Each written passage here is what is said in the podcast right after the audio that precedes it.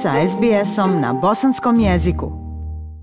Kako se ublažavanjem restrikcija COVID-19 život u Viktoriji, a posebno u Melbourneu, počeo vraćati svom normalnijem i uobičajenom životnom tempu, tako se počeo polako buditi i reanimirati i društveni život u zajednicama. Vjerujem da svi uživamo u prizorima ulica prepunih šetača, dječje graje po parkovima ili dobro poznatog žamora i smijeha iz otvorenih bašta kafića. Ovakve slike u Melbourneu svi dočekuju radosna i ustreptala srca, jer čovjek je prije svega društveno biće i tokom dugih zimskih mjeseci izolacije i zatvorenosti Ovakve prizore mogli smo prizivati samo u svojoj mašti. Oni su danas stvarnost i zahvalni smo univerzumu na tome. Život u bosansko-hercegovačkim zajednicama u Melbourneu također se budi i kao cvijet poslije oluje polako otvara svoje latice prema suncu. Mnogi sportski klubovi se otvaraju, aktiviraju, Neka udruženja su već organizovala izlete u prirodu, odlaske u voćnjake i roštiljade, a neki se spremaju za piknike i veće događaje kao na primjer proslavu Nove godine.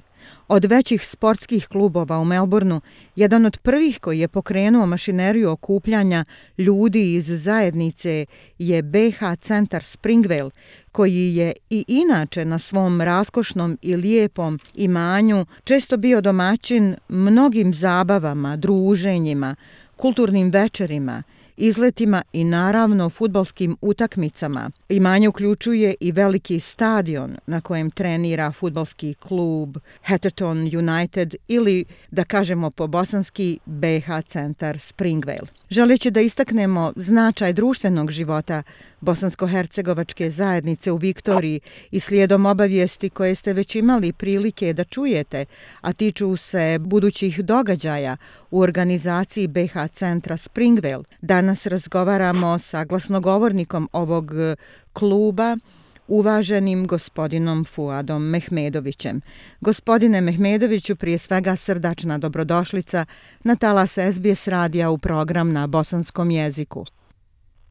Dobar dan, Iša, hvala vam na dobrodošlici, pozdrav vama i našim slušalcima.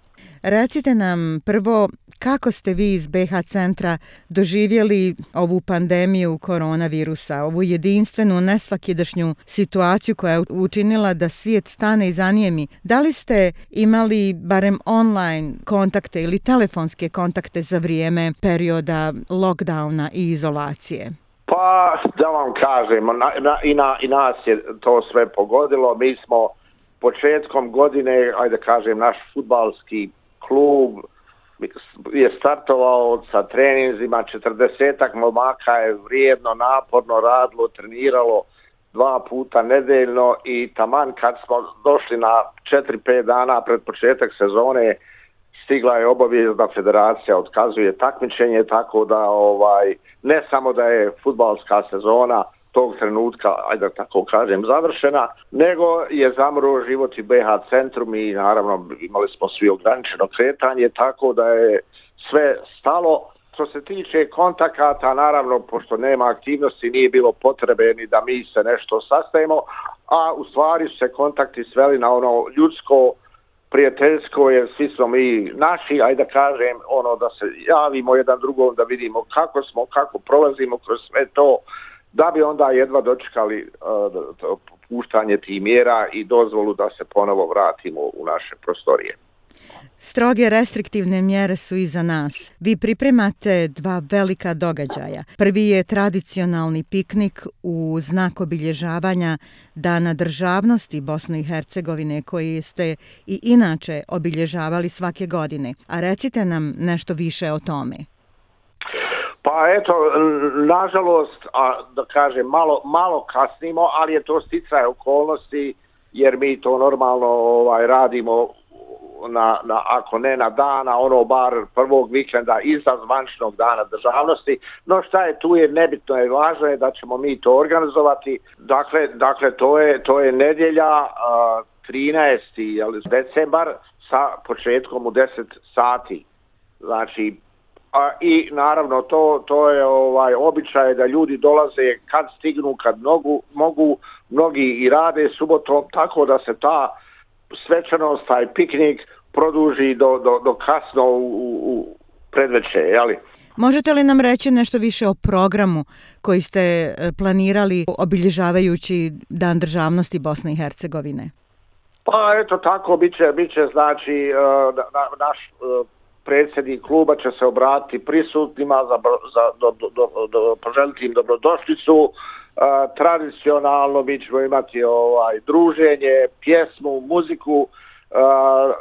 Svi naši muzičari koji, koje, koje svi znamo su se odazvali dobrovoljno da dođu, da ovaj nas zabave, da se proveselimo. A, za djecu će biti organizovane razne aktivnosti. E, nažalost, e, naša folklorna grupa je imala običaj da gostuje, da predstavi njihove mlade članove, da oni nastupe e, zbog ove korone. Oni, nažalost, nisu isto tako mogli prakticirati, vježbati, pa će ovog puta izostati, ali na kraju krajeva ono što je važno je da, se, da ćemo se ponovo nakon dugo vremena naći, porazgovarati, proveseliti se i biti zajedno. Vi ste nedavno imali i skupštinu kluba. Možete li reći nešto više o novo izabranim članovima odbora? Mogu, znači mi smo, eto, mi tradicionalno skupštinu organizujemo početkom novembra, opet zbog korone, mi smo to morali malo odgoditi, ali evo 29. dakle novembra prije dvije nedelje mi smo održali tu godišnju skupštinu, izabrali smo novo rukovodstvo, naravno ta, to sad rukovodstvo je da kažem kombinacija nekih članova koji su i do sada bili u odboru i nekih mladi što je vrlo pozitivno i divno da smo doživjeli da i mladi počnu da se, da kažem, nova generacija da se uključuje u rad centra, tako da trenutno Skupština je izabrala odbor od 17 članova, predsjednik, novo izabrani predsjednik je naš uspješni dugogodišnji uh, futbaler Resil, Resul Hećo. Meni posebno drago je da je on jedan od rijetkih Sarajlija tamo. I eto, nadamo se da ćemo ovaj sad ovu godinu nakon svega što se je dogodilo, nakon ovih izbora, iskoristiti za jednu konsolidaciju i da klub nastavi tamo gdje je ovaj bio, e, mi smo zaista imali četiri uspješne godine, govorimo o ovom odboru koji je iznio sam taj teret i rad u, u proteklih, te, proteklih četiri godine. BiH centar planira i svečani doček nove godine u svojim prostorijama. Kako ste to zamislili, gospodine Mehmedoviću? Da, mi smo, mi smo eto, sve, sve je i to dogovoreno. Imali smo, imali smo ponudu jednog e, DJ-a, distokeja, našeg čovjeka Dženana, on će ovaj dovesti svoju ekipu zabavljača, tako da ćemo u saradnji s njim organizovati doček 31. to je četvrtak. Mi smo već objavili i preko vašeg radija i preko Triple Z, kao i preko društvenih mreža, da se ulaznice, odnosno jeli, rezervacije, mogu a, obezbijediti kod Edina Muhića, ili kod Dženana koji je organizator, dali smo brojeve telefona, očekujemo da se naši ljudi odazovu, uh, imat ćemo dobru zabavu i eto još jedna prilika da se družimo, veselimo i ajde tako kaže malo zaboravimo na sve ove nedače koje eto u životu nas prate. Ali eto koje su, hvala Bogu, i za nas. Vjerujem da će mnogi ljudi jedva dočekati ovaj povod da se ponovno sretnu, da porazgovaraju, da se druže, izmijene svoje iskustva i jednostavno da uživaju i da se raduju ponovnom susretu. Gospodine Mehmedoviću, možete li nam reći nešto više i o planovima koje klub ima za sljedeću 2021. godinu? Pa, eh, naša ambicija je, pošto smo sad promijenili rukovodstvo, prošlo, prošlo smo praktički imali godinu dana pauze, da ova, ovu godinu, prvu godinu sad a, provedemo u konsolidaciji, a to znači da se fokusiramo na reaktiviranje nekog normalnog života u klubu. To znači da ćemo sa početkom eh, nove godine krenuti ponovo sa futbalskim pogonom, nadamo se da će ti mladi ljudi koji su nosili igru kluba početi te pripreme, biti uspješni i nadamo se da naravno neće nas više nikakve restrikcije zadesiti tako da onda uspješno krenemo u futbalsku sezonu koju moram priznati je naša futbal je naša, naša glavna aktivnost. Mi očekujemo da se aktivira, uh, reaktivira uh, folklorna grupa koji dolaze, vježbaju, nastupaju i uvijek su gosti na svim, ne samo našim, nego i drugim uh, prilikama gdje se skupljaju naši ljudi.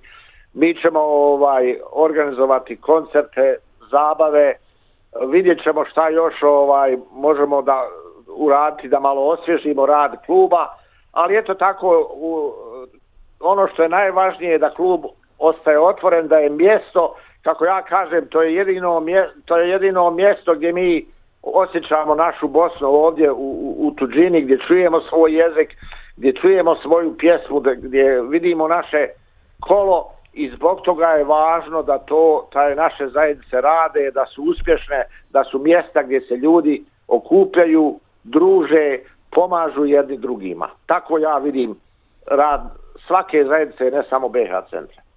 Vjerujem da će se mnogi ljudi i odazvati vašem pozivu da dođu i da se okupe u što većem broju. Gospodine Mehmedović, možete li za kraj uputiti poruku našim slušalcima?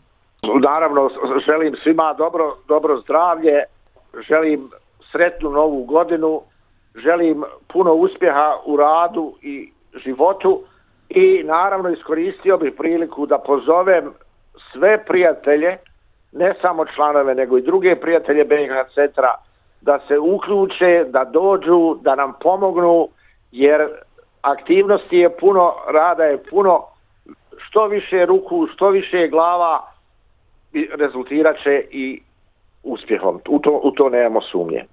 I na kraju još jednom hvala vama za priliku da razgovaramo o BH centru. Sa zadovoljstvom gospodine Mehmedoviću, ja vama želim dobro zdravlje i puno, puno uspjeha i vama i vašem klubu i naravno želim vam da se u radosti i ljubavi što više okupljate na vašem prelijepom imanju. Hvala vam za ovaj razgovor. Hvala i vama. SBS na Bosanskom. Podijelite naše priče preko Facebooka. Želite poslušati još ovakvih priča? Slušajte preko Apple podcasta, Google podcasta, Spotify ili kako god da primate svoje podcastove.